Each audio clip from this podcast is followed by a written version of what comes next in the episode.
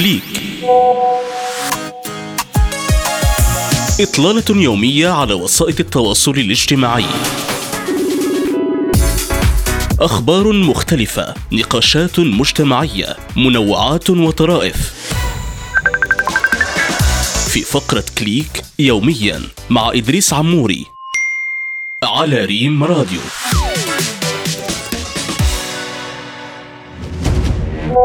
نقاش افتراضي.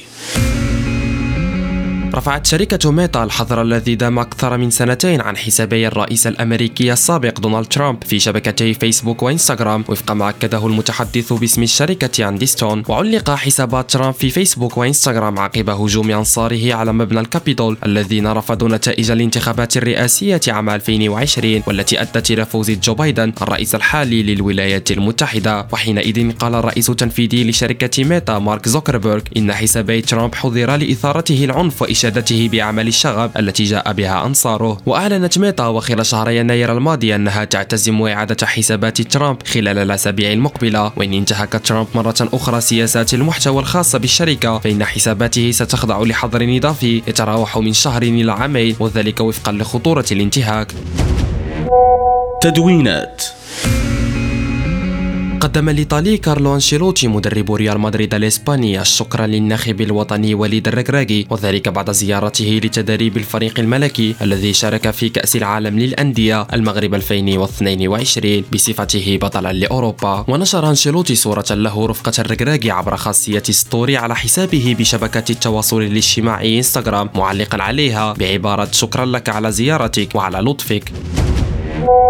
منوعات.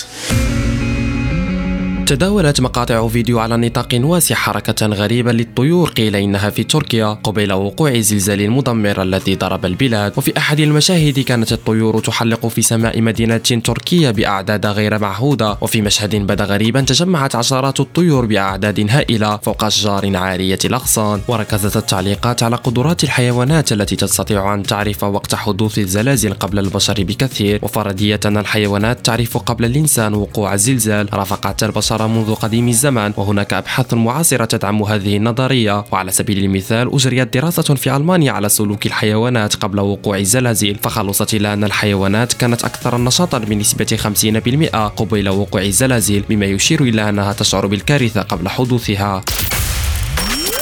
كليك. إطلالة يومية على وسائل التواصل الاجتماعي.